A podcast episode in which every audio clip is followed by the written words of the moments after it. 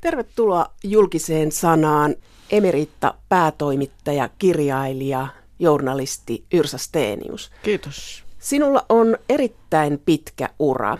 Olet 50 vuotta sitten aloittanut toimittajana ja olet katsonut sitä hommaa päätoimittajana, toimittajana, vapaana toimittajana, lehtiasiamiehenä. Äidinkielesi on ruotsi, mutta mikä on journalistinen isänmaasi? Ja ainakin kotimaa on nykyään kyllä Ruotsi, mutta jos nyt isänmaasta puhutaan, niin onhan se Suomi siinä mielessä, että, että ikään kuin synnyin Suomen journalismin normistoon, joka poikkeaa aika paljon Ruotsin normistosta, varsinkin silloin 50 vuotta sitten, mutta kyllä edelleenkin. Siis suomalainen journalismi on... Eh, ei ole, ei ole yhtä räikeää kuin ruotsalainen, se on rauhallisempi, käyttää sanoja hillitysti. Suomesta puuttuu melkein tyysti nämä ajojahdit. Kyllähän niitä on joskus esiintynyt, mutta hyvin harvoin. Ruotsissa niitä, niitä lähdetään kehittämään har, harva se päivä. Ja et, et kyllä isänmaani on, on Suomi, journalistinen temperamentti on selvästi suomalainen. Olet siis puoliksi suomalainen ja puoliksi ruotsalainen journalistina. Sinun urasi alkoi ylioppilaslehdestä, ruotsinkielisestä ylioppilaslehdestä, jossa olit päätoimittajana. Joo, siis mä aloitin eh, oikeastaan semmoisena avustajana ja sitten minusta tuli toimitussihteeri ja sitten päätoimittaja. Oliko journalistin ura itsestäänselvyys nuorelle? Kaukana siitä, kaukana siitä. Mä haaveilin itse asiassa eh, opettajan ammatista. Siis minä halusin kirjoittaa, mutta eh, tällaista niin kuin journalistin roolia niin en oikeastaan koskaan ajatellut. Jos joskus ajattelin, että minä, minusta tulisi journalisti, niin silloin minusta olisi tullut uh, urheilutoimittaja. Koska Ihan totta. Rak- joo, mä rakastin kaikenlaista urheilua ja olin jopa urheilu toimittajana STTssä yhden kesän. Mikä on laji, mistä pidät eniten? No se on jalkapallo ja tennis. Ja yleisurheilu tietenkin, mutta, mutta nykyään kyllä nuo edellä mainitut. Olit myös opettajana vähän aikaa ja en malta olla kysymättä sitä, että olet kirjoittanut sanojen valtias kirjan, joka on juuri ilmestymässä ja siinä kerrot, että opettajana opetit myös nykyistä pankkiiria Björn Wahlroosia. Millainen oppilas oli tämä liikemies? No, hän oli hyvin, hyvin lahjakas. Et, niin kuin hänet pani kyllä merkille, mutta hän oli yhtä arrogantti silloin kuin nyt. Ja, mutta hänen eh, poliittiset näkemyksensä olivat hyvin toisenlaiset, koska hän oli semmoinen se suurin piirtein 16-vuotias kiven kova stalinisti tai taistolainen siihen aikaan ja se hänelle sallittakoon. Hän oli aina äänessä ja sitä jotenkin tunsi, että hän äh, omasta mielestään tiesi aina ka- kaikki asiat paremmin kuin minä. Ja monet asiat hän tiesikin. Siis hän, hän oli hyvin etevä oppilas. 60-luvulla ylioppilaslehdessä niin ai, aika oli aika lailla kiihkeä ylioppilasmaailmassa ja kirjoitat, että Studentbladetin päätoimittajana tuolloin pakollisia aiheita olivat imperialismi, riisto, Vietnamin tapahtumat, Marx, vieraantuminen, esineellistäminen. Kyllä. Mikä on jäänyt retoriikkaan jäljelle näistä? Ei juuri mitään. Ei ole, siis meidän aikamme henkihän on aivan toisenlainen. Siihen aikaan siis on muistettava, että, että 60-luvulla niin ensimmäinen sodan jälkeinen sukupolvi oli aikuistumassa. Ja oli aika oikeastaan ymmärrettävää, että nämä radikaalit ideat levisivät niin nopeasti ja niin syvälle kuin tapahtui, koska se maailma, jonka tämä sukupolvi peri, niin siinä oli kaikki arvot jotenkin niin tuhottu. Et jotenkin oli luonnollista, että, että nuoret rupesivat unelmoimaan aivan tyystin toisenlaisesta maailmasta.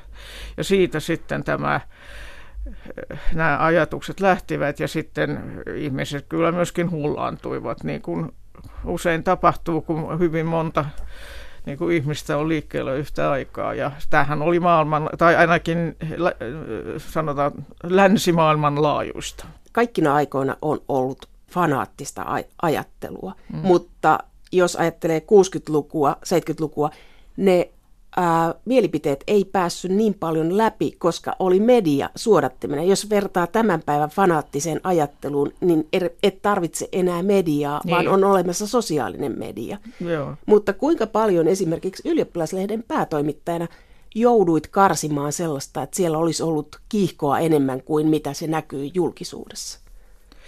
No ei oikeastaan yhtään siksi, että se kiihkomielisyys, joka silloin – rehotti, niin, niin jotenkin se oli aika hyväksyttyä. Siis mä, minähän olin ikään kuin itse mukana siinä liikkeessä, joka vei ajatuskulut aika äärimmilleen. Et, et, tota, ei, ei tullut mieleenkään, mieleenkään ryhtyä sensuroimaan sellaista. Ja jotenkin oli Ky- kyllähän siinä tuli läpi melkein mitä vaan. Muistan aika hyvin, että, että joskus siinä 70-luvun alussa niin niin oli eh, mediassa keskustelu siitä, että jos taistolaiset vievät vallan, niin kuinka eh, monta mm, ihmistä tullaan silloin teloittamaan. Ja silloin nykyinen eh, tuota, Ruotsin kansanpuolueen puoluehallituksen jäsen Nils Turvals sanoi, että hän ei pysty kyllä ihan arvioimaan kuinka monta, mutta kyllähän niitä, niitä tulee olemaan. Kyllä se aika äärimmilleen oli viety se, se, se fantasia, siis mielikuvitustahan tuo oli. Sitten etenit 28-vuotiaana vuonna 1973 Arbetar Bladetin päätoimittajaksi. Ja se oli kuitenkin aika, joka oli hyvin miehistä. Että naiset tulivat mm. yliopistoihin, mutta mediassa naispäätoimittaja oli kuitenkin aika harvinainen. Oli hyvin harvinaista, joo. Ky- kyllä se oli miehinen maailma. Eh, ja, mutta olen aina sanonut itsestäni, että mähän on aina tykännyt tehdä työtä miesten kanssa. Ja, ja, ja puhun myöskin itsestäni tämmöisenä niin androgyynisenä henkilönä, siis mä olen kyllä ihan siis tavallinen heteroseksuaalinen nainen, mutta olen jotenkin sisäistänyt aika paljon miehisiä tämmöisiä toimintoja ja arvoja ja, ja silloin kun kasvoin aikuiseksi, niin koin, että miehinen maailma oli paljon arvokkaampi kuin naisten maailma, niin mä oon aina ikään kuin hakeutunut tämmöisiin miehisiin puuhiin. Mä en oikeastaan ikään kuin havainnut, eh, miten miehistä, että, että siinä oli joku ristiriita, että mä joudun niin kuin pikkasen itsestäni amputoimaan tiettyjä puolia, jotta sopeutuisin siihen yhteisöön. Se, se, se on valjennut mulle vasta hyvin paljon myöhemmin, että näin mä kyllä varmaan tein.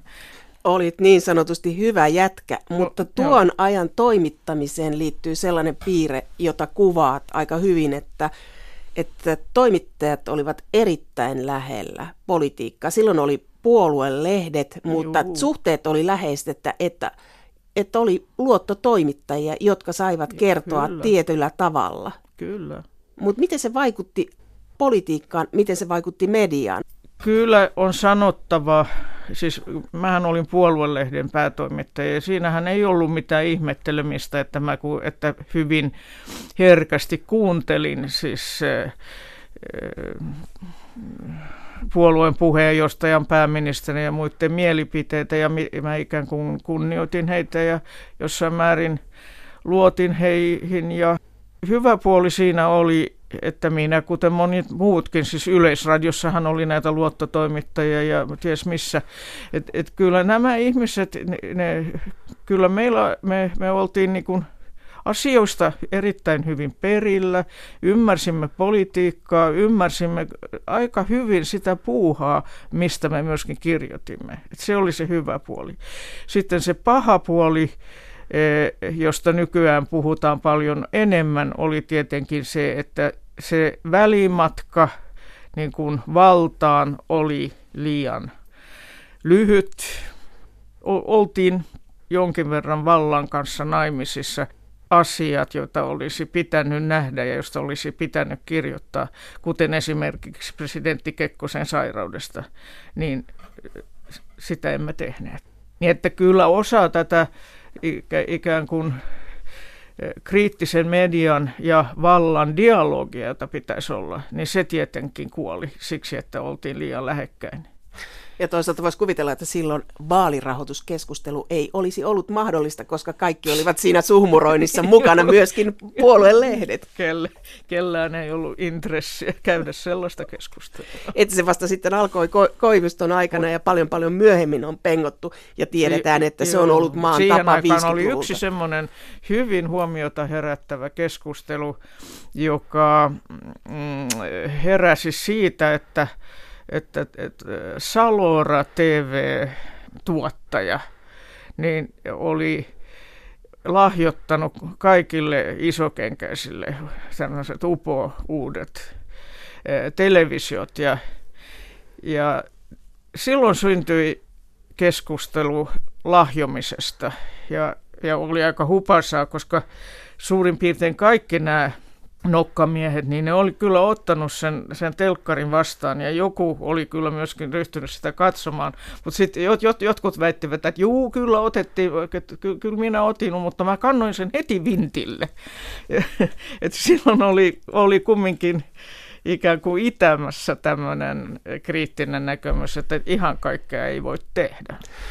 No sitten vaihdoit maata. Sinua pyydettiin Aftonbladetin kulttuurin esimieheksi. Oliko Virkaa tekeväksi. Se, sehän oli onnen potku aivan siis uskomaton. Siinä oikeastaan tämä mun, kirja, mun kirjailijaurani oli juuri lähtenyt liikkeelle ja sen ensimmäisen kirjani kautta niin nimeni tuli Ruotsissa pikkasen tunnetuksi.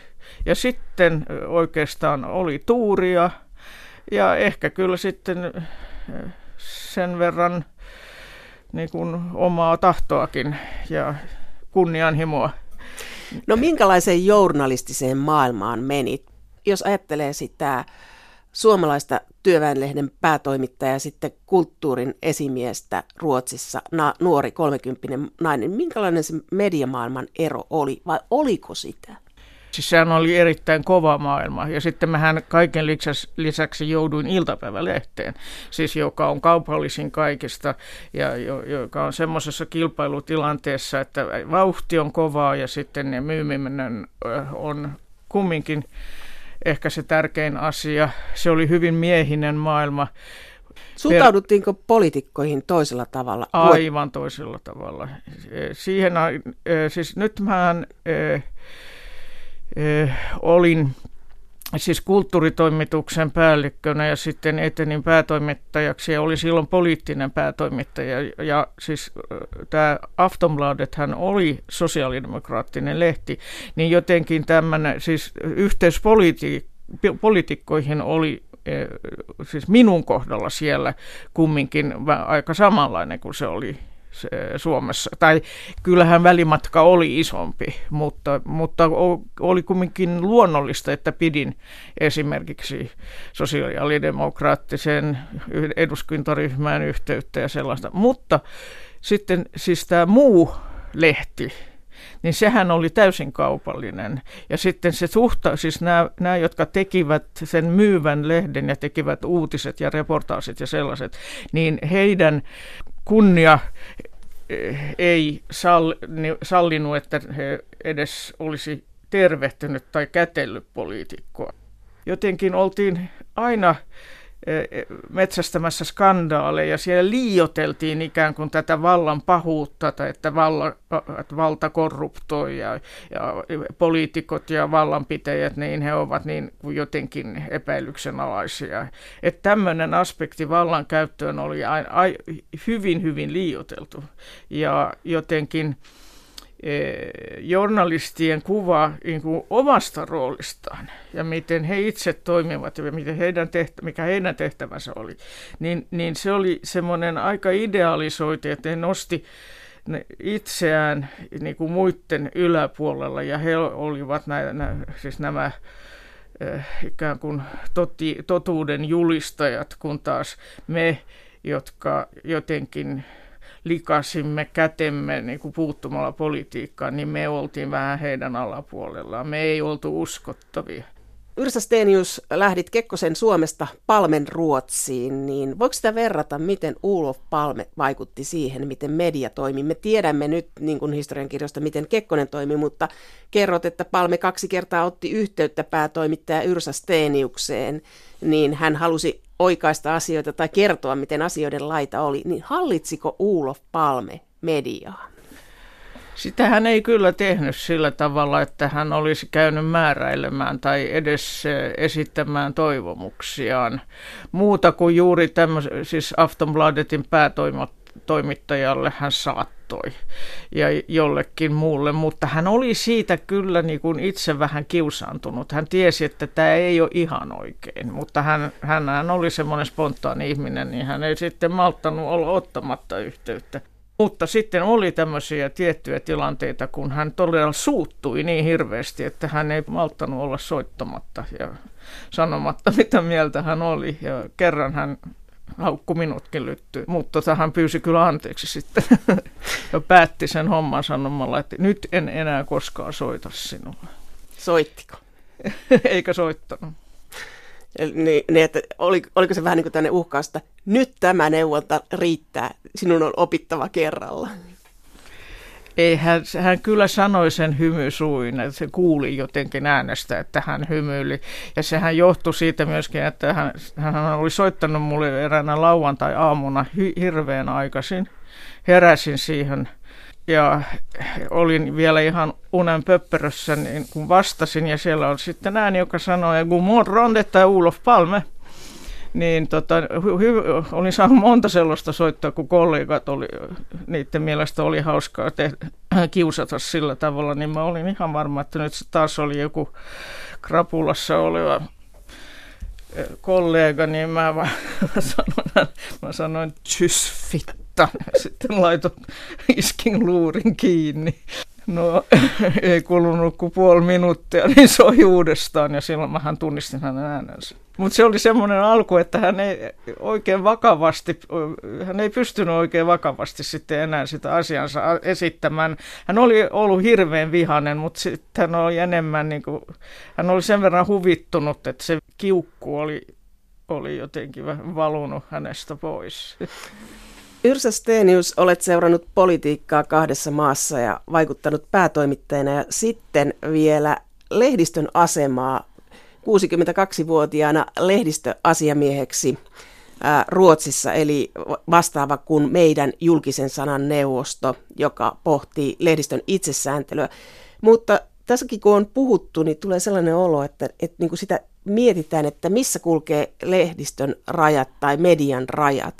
Ja itse olet pohtinut sitä aika paljon ja saanut myös siitä aika paljon äh, kritiikkiä, miten olet suhtautunut siihen, että olet puhunut muun muassa tämmöisestä näin, että median pitäisi ajatella seurauksia, mitä joidenkin asioiden julkaisemista seuraa. Että vaikka meillä on vahva sananvapaus Pohjoismaissa, mm. niin silti, että mitä. Mutta kerro konkreettisia esimerkkiä Yrsa Stenius, millaisissa tilanteissa pitäisi jättää julkaisematta tai miettiä seurauksia? No mä mainitsisin nyt esimerkkinä, aika monimutkaisena esimerkkinä nämä Mohammed-piirrosten julkaiseminen. Siitä on jo kymmenen vuotta ne julkaistiin Jyllands-Postenissa. Siis toisaalta on kysyttävä, että tota, tai sanotaan näin, minä olen periaatteellisesti sitä mieltä, että totta kai sananvapauden nimessä niitä sai julkaista. Se ei voi olla kiellettyä. Se on päätoimittajan harkinnassa, haluaako hän julkaista vai ei, mitään tämmöistä eh, niin kuin ulkoapäin tulevaa kieltoa ei saa olla. Mutta harkintaa saa kyllä olla. Ja mielestäni eh, tuo oli semmoinen paikka, jossa saattoi niin kuin panna, panna puntaroida vastakkain A, Joo, sananvapaus sallii näiden piirrosten julkaisemisen ja siinähän on poliittinen sanoma, jota ehkä on sitten pakko saada ulos, mutta sitten toiseen vaakakuppiin voi laittaa tai pitää laittaa, että tämmöinen niin kuin rienaus, niin sehän kohdistuu yhteiskuntakerrostumaan Tanskassa, joka on muutenkin jo heikoilla. Ja sitten olisi myöskin saattanut miettiä, että kertooko nyt nämä piirrokset jotain kovin, kovin tärkeää? Onko siinä jotain sellaista, jota on pakko saada ulos? Onko se vahinko, joka siitä saattaa syntyä, eh, onko se eh, niin kuin mittasuhteissa eh, tähän ikään kuin tärkeyteen, tähän julkaisemisen tärkeyteen. Eli se on juuri semmoinen pohdiskelu, mitä pitää olla, että joo, jos tämä on hyvin tärkeä asia tai erittäin hyvin tehty tai jotenkin siis erittäin hyvää journalismia, laitetaan lehteen ja sitten seuraamukset ovat mitä seuraamukset ovat. Sen mä hyväksyn, mutta eh, eh, niin kuin käsitystä, että mitään tämmöistä arviointia ja asioita niin kuin puntaroita, mistä niin kuin keskenään, että sellaista ei tarvitse tehdä. Niin, niin sitä mä en hyväksy. Että jos on perustellut syyt, jos on perustellut syyt loukata ihmitä, ihmisiä, niin ok. Toisaalta sitten tällä hetkellä keskustelu on johtanut siihen, että no sittenhän sosiaalinen media hoitaa tällaiset asiat. Mm. Niin oletko sitä mieltä, että mediatalojen pitäisi mennä kohti sitä, että olisi seurausneutraalia pohdintaa? Minun mielestäni mm, ö, ammattitaitoisten mediatalojen valttina tulevaisuudessa tulee olemaan juuri se, että he pohdiskelevat asioita eettisesti, heillä on sääntöjä, heillä on säädyllinen käyttäytyminen. Minä uskon, että siitä tulee kilpailuetu tulevaisuudessa, että ihmiset haluavat sitä. Ja, sitten on tämä ongelma, joka, jota nyt on nähty sekä Suomessa että Ruotsissa ihan viime aikoina, että, että sosiaalisessa me- mediassa ja niin kuin näissä eri verkko, verkkosivuilla niin väitetään, että ikään kuin mediatalot, niin eh, ne eh, vaikenevat semmoisista asioista, joista pitäisi kirjoittaa, koskee yleensä maahanmuuttoa tai, tai, tai siis ma- maahanmuuttajien käyttäytymisestä. Ja että ikään kuin tärkeät asiat jäävät pimentoon siksi, että tavallinen media ei siitä kirjoita ja sosiaalinen media kirjoittaa. Ja sitten syntyy suuren yleisön keskuudessa semmoinen käsitys, että, että tavallinen media sensuroi. Ja, ja se on tietenkin ongelma. Ja mä oon kirjoittanut siitä kyllä aika perusteellisesti Kyllä siis tämmöinen säädyllinen media, ammattitaitoinen media, kyllä se voi puuttua näihin arkoihin asioihin. Esimerkiksi, että pakolaiset syyllistyvät rikoksiin tai jotain tällaista. Kyllä ne voivat kirjoittaa siitä, jos ne valitsevat sanansa oikein, jos ne kirjoittavat siis hyvin asiallisesti ja kiinnittävät huomiota siihen, että asia on arka, niin että ei mitään liiottelua eikä tämmöisiä niin kuin hirveitä otsikoita eikä sellaista, vaan asiallisesti tämä on tapahtunut, ihan niin kuin se on tapahtunut. Kyllä, kyllä sitä voi tehdä eh, aiheuttamatta eh, sitä vahinkoa, mitä muuten tulee, kun, kun räikeästi kirjoittaa, että kokonainen tämmöinen kansanosa joutuu tai sitten Eh, huonon kohtelun osaksi. Et, eh, ja sitä pitää hirveästi miettiä, että ajoissa kirjoittaa näistä asioista, kun havaitsee, että siinä on uutisarvoa, ihmisten pitää niin kuin, mm, pystyä toteamaan, että joo, media huomioi kyllä tämän, ja me saamme siitä tietää. Että se on niin tärkeää, että ajoissa se niin kuin, on tavallisen median hanskassa. Yrsa jos olet itse päätoimittajan uralla joutunut myös miettimään sitä, että mitä ja miten kerrotaan. Sinun urallisi osui äh, Ulof Palmen murha ja se oli maata ja maailmaa kuohuttava asia. Ja te kerroitte asioita läht- eri lähteistä, tuli virallisista ja epävirallisista lähteistä tietoa ja te julkaisitte sitä tietoa, koska se tutkinta oli yleisesti kiinnostava asia.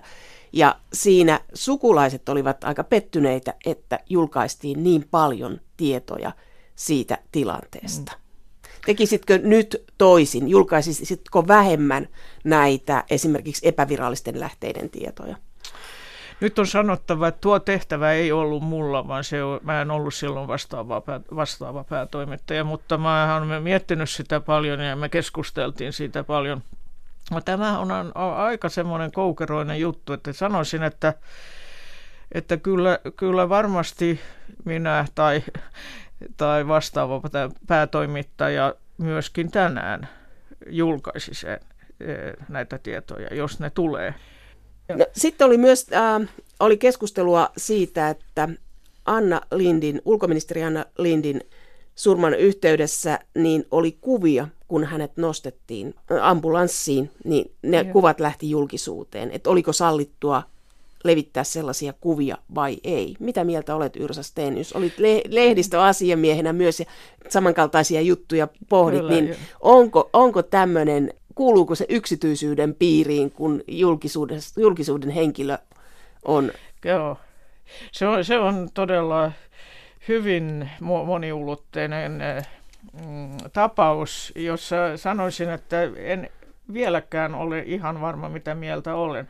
Siis lehdistöeettisten sääntöjen mukaan niin rikosten uhreja kohtaan pitää aina olla hyvin huomavainen ja pitää todella olla varovainen siinä, mitä julkaisee ja mitä ei.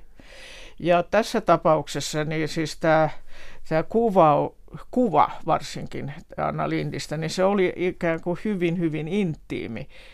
Si, siinä näki, että hän teki kuolemaa.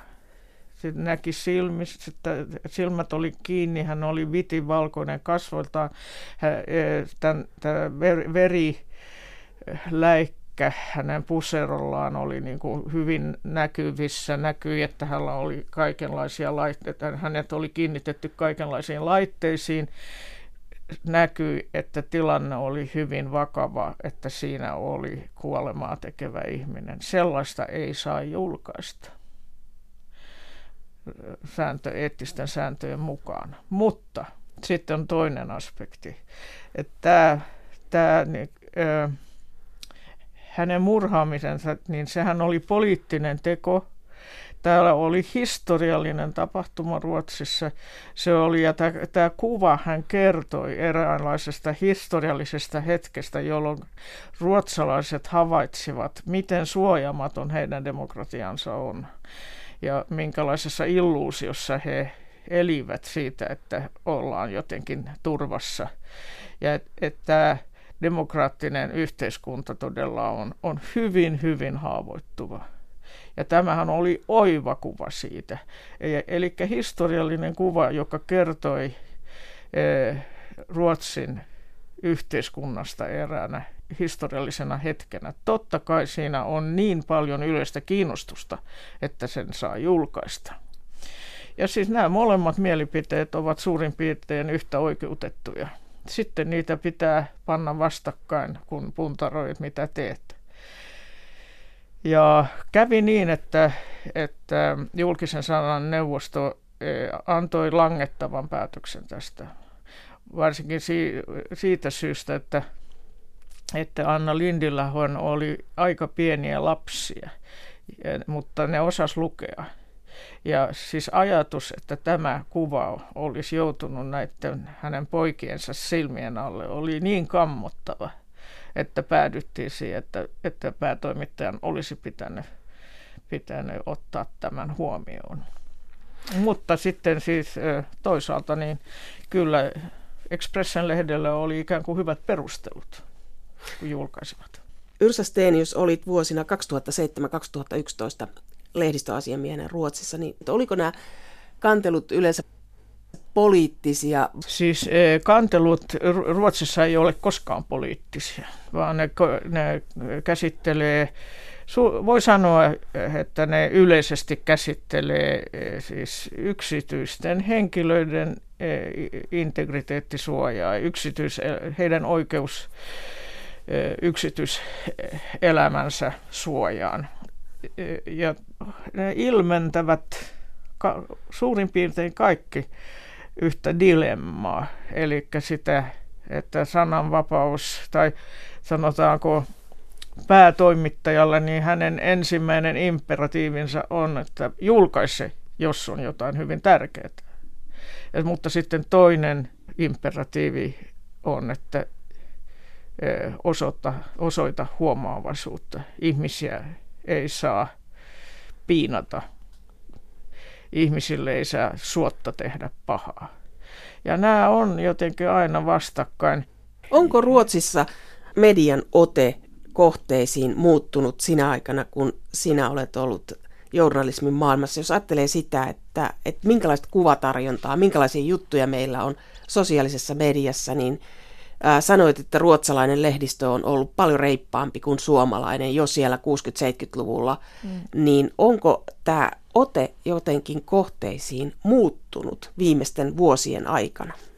Sanoisin, että Ruotsissa niin kumminkin tavallinen media on säilyttänyt aika hyvin tämän eettisen tietoisuuden, niin että, että siis tämä pahoinpitely ja väkivalta viihde, joka rehottaa sosiaalisessa mediassa, niin se ei ole kyllä tavallisen median levinnyt noin suurin piirtein. Siis kyllähän näitä vahinkoja tulee aina silloin tällä, mutta esimerkiksi mun aikana niin mä huomasin, että vastaavat päätoimittajat olivat hirveän yhteistyöhalusia siten, että aika usein tapahtui, kun ihan sattumalta vaan näki siis netistä, tavallisilla medioilla on nettisivunsa tai nettilehtensä. Ja, sie- ja siellähän on kommentti palstat, niin hän on auki. Ja monta vuotta, niin ne oli täysin avonaisia, ettei siinä ollut minkäänlaista tämmöistä e, ennakkotarkastusta sanottiin, että se oli näiden palstojen niin kuin itse vitsi, että, että ihmiset sai niin kuin ihan spontaanisti laittaa sinne, mitä halusivat. Mutta tota, sitten syntyi keskustelu siitä, että ja, ja moni isompi lehti niin sulki nämä tilat siksi, että sinne tuli niin paljon hirveitä asioita.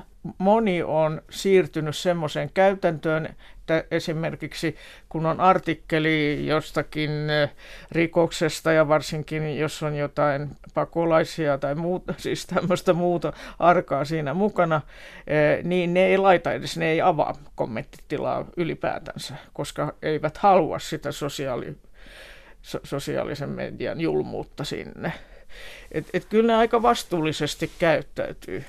Et minun mielestäni se oikeastaan suurin muutos niin viime vuosikymmenten aikana on tapahtunut kriminaalijournalistiikassa. Millä tavalla? Sillä tavalla, että nykyään lehdet käyvät kyllä itse tämmöistä oikeusprosessia – ja luottavat muun muassa, kun on kysymys väkivaltarikoksista, niin ne luottavat hyvin tiukasti siihen, että, että jos on tämmöistä DNA-näyttöä, niin silloin tämä epäilty henkilö on syyllinen.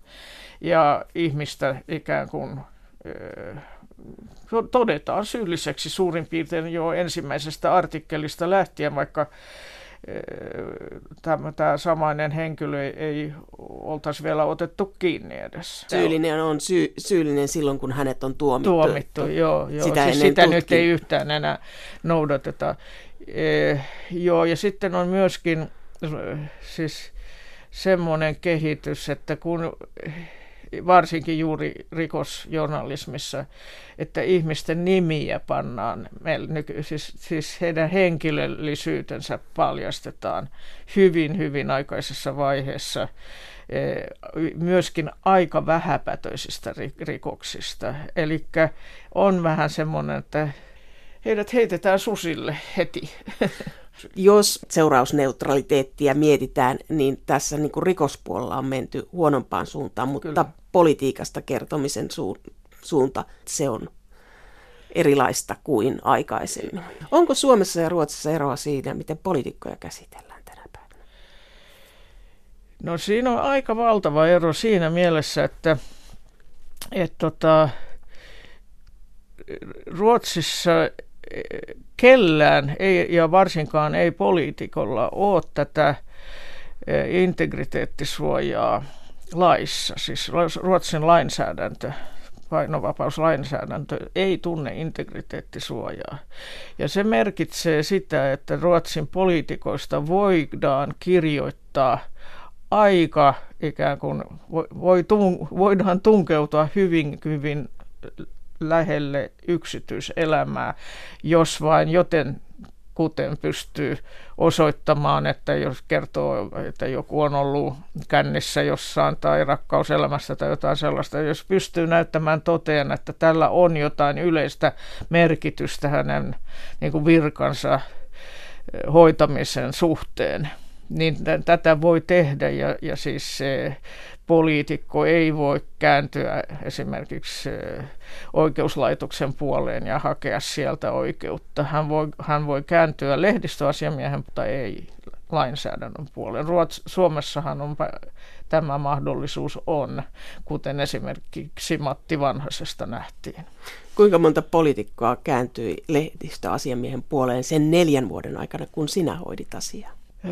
Aika vähän, koska ne tietää, että niillä on hirveän pienet mahdollisuudet saada asiansa läpi. Koska siis Ruotsissa edellytetään, että jos on tämmöisessä valta-asemassa ja luottamustehtävässä, niin, niin silloin siis tekemisiä ja tekemättä jättämisiä niin saa hyvin, hyvin niin kuin läheltä seurata lehdistö saa tulla hyvin, hyvinkin lähelle ja olla hyvinkin teräväkielinen, niin tota, ne yleensä jättävät kantelematta, mutta korkeita virkamiehiä on aika paljon, koska, koska ne jotenkin käsittävät, että, että ne, ne on virkamiehiä, heitä ei ole valittu, ne he eivät ole luottamustehtävässä ja, ja silloin heillä pitää olla vähän toisenlainen suoja. Niitä on kyllä tullut aika paljonkin ja, ja kyllähän aina silloin tällöin niin, niin he onnistuvat. Tuleeko tästä sellainen seuraus Ruotsissa poliitikoilla, että he eroavat helpommin kuin Suomessa? Juu, juu, Aika juu. nopeasti, jos joku pie, kuittijuttu, tai juu, no, juu, nopeasti juu. erotaan, että se on sitten siinä se peli. No se on oikeastaan minusta mennyt ihan överiksi se, tämä eroaminen Ruotsissa. Siis eh, sanoisin näin, että poliitikot, varsinkin johtavat poliitikot Ruotsissa, niin ne pelkäävät mediaa. Ne pelkäävät näitä median ajojahteja. Niin että esimerkiksi eh, nyt ihan viime aikoina niin pääministeri Stefan Löfven on antanut potkut kahdelle ministereille, molemmat ihan erinomaisia ministereitä Toinen, hän oli, oli islamilainen ja hän, hän söi, no, hän oli päivällisellä ikään kuin väärässä seurassa. Siinä oli kyllä sinänsä aika epämiellyttävää joukkoa, mutta, mutta hän tästä Mehmet Kaplan nimisestä asuntoministeristä tiedettiin, että, että hän, hän henkilökohtaisesti on hyvin demokraattinen, hyvin niin kuin länsimainen, hyvin hänellä on ihan siis, sanotaan nyt, kelpoarvostukset. Mutta, mutta hän oli, oli siis tämmöisen radikaali muslimin kanssa viettänyt Ramadan päättymisjuhlan. Ja siitä hänelle annettiin potkut. Minusta siis huomautus olisi ihan hyvin riittänyt. Ja sitten pantiin vielä ikään kuin taaka, hänen taakakseen sen, että hän yhe, yhdeksän vuotta sitten niin hän oli lausunut jotain aika, aika räikeätä Israelista, niin, niin Löfven pelkäsi niin hirveästi tätä media-ajojahtia, että erotti ja sitten aivan jotenkin naurettava tapaus oli. Ihan muutama viikko sitten, niin niin kouluministeri joutui kiinni rattijuoppoudesta, eli ei ollut kyllä kyse rattijuoppoudesta, hänellä oli 0,2 promille. Ja raja Ruotsissa on 0,2 promille. Et, et syyttäjä jopa jälkeenpäin oli niin kuin vähän epä, varma siitä, että oliko tämä nyt rikos vai eikö ollut. Ja ja hän, hän pääsi siitä sitten tuota, sakoilla. Stefan Löfven potkaisi hänet heti. Se ainoa syy on se, että hän ei halua sitä mediaa päällensä. Yrsa Stenius, äh, sinulla on pitkä ura ja se on vaikuttanut siihen, minkälaisia valintoja olet tehnyt yksityiselämässä. Onko oma urasi ollut liian kallis yksityiselämän kannalta, jos ajattelet naisena? Hmm. No mä oon pohdiskellut sitä aika paljon ja kyllä, kyllä ura jotenkin, se on syövyttänyt jonkun ikään kuin toisen ulottuvuuden omassa itsessäni niin, että en ole antanut tiettyjä piirteitä kasvaa. Olen esimerkiksi juuri miettinyt sitä, että mulla ei ole perhettä, en ole synnyttänyt lapsia, mitä olisin kyllä halunnut tehdä ja, ja olen jotenkin mä oon jotenkin niin kuin omasta persoonastani karsinut ne puolet. Ei nyt varsinaisesti, varsinaisesti siksi, että, että ura on ollut niin hirveän tärkeää, mutta sanoisin näin, että, että ura on ollut se, se ikään kuin maailma, jossa olen tuntenut itseni turvalliseksi. Tätä mä osaan tänne minä kuulun. Kun sitten taas tämä toinen puoli, jota nyt voidaan, voidaan kutsua naiseudeksi vai, tai tämä niin kuin henkilökohtainen pehmeä puoli, niin siinä on ollut niin paljon epävarmuutta ja, ja kaikenlaista tuskaa, että et, et, et mä oon jotenkin sitten työntänyt sen sivuun ja hakeutunut sille turvalliselle puolelle. Ja olet äh, rentoutunut pakenemalla kirjoittamiseen, olet kirjoittanut Jussi Björlingistä ja Albert Speedistä ja nyt ää, äh, Sanojen valtiaskirjan, niin mistä kirjoitat seuraavaksi? Mulla on itse asiassa meneillä jo hyvin erikoinen juttu ja se koskee mm, tätä Ruotsissa tuomittua sarjamurhaajaa, jota sitten vapautettiin tuomittiin. Se, se psyykkisesti sairas mies, joka rupesi tunnustamaan murhan toisensa jälkeen ja, ja hänet sitten myöskin tuomittiin kahdeksasta murhasta ja kuinka ollakaan sitten yhtäkkiä noin kymmenen vuoden päästä, niin hän otti kaikki nämä tunnustuksensa takaisin ja sitten Ruotsin oikeuslaitos lähti, tai siinä journalisteilla oli aivan valtava vaikutus, tietyillä journalisteilla, joka rupesi ajamaan hänen syyttömyyttään ja onnistui jotenkin sillä tavalla, että oikeuslaitos sitten pikkuhiljaa niin, niin vapautti tämän kamerin kaikista syytteistä. Ja tämä sarjamurhaaja on nyt vapaalla jalalla. Ja Ruotsissa on aivan, aivan uskomaton äh, tämmöinen riita siitä, että että milloin skandaali syntyy. Syntyykö se silloin, kun mies tuomittiin syylliseksi vai silloin, kun hänet vapautettiin. Ja tämä on vähän vaikea keskustelu käydä siksi, että kun hän, hän nyt on virallis, siis hänet vapautettiin syytteistä ilman oikeudenkäyntiä, vaan syyttäjä vaan niin antoi näiden juttujen raueta. Niin, hänet ei niin kuin, häntä ei ole todettu syyttömäksi oikeudenkäynnissä, ja, mutta silti virallisesti siis hänet on käsiteltävä syyt, syyttömänä ja, ja tota, silloin siis on vähän tämmöistä niin kuin se vähän tulenarkaa, että sitten ryhtyy julkisuudessa puhumaan siitä, että entäs jos hän olikin sitten syyllinen. Mutta tämmöinen keskustelu kyllä on käynnissä koko ajan ja mä oon hyvin kiehtonut siitä. Mm, ja, ja nyt se, joudut miettimään omaa etiikkaa kyllä, siitä, kyllä, mitä kyllä, kerrot ja mit, mitä, mikä... mitä teen ja, ja, ja miten kerron. Ja, ja, koska minähän olen sitä ja aivan vakuuttunut siitä, että mies on syyllinen. Miten tätä niin kuin julkisesti käsitellään, se on vaikea, mutta hirveän, hirveän e, kiehtova tehtävä. Me jäämme odottamaan. Kiitos Yrsa Stenius. Kiitos.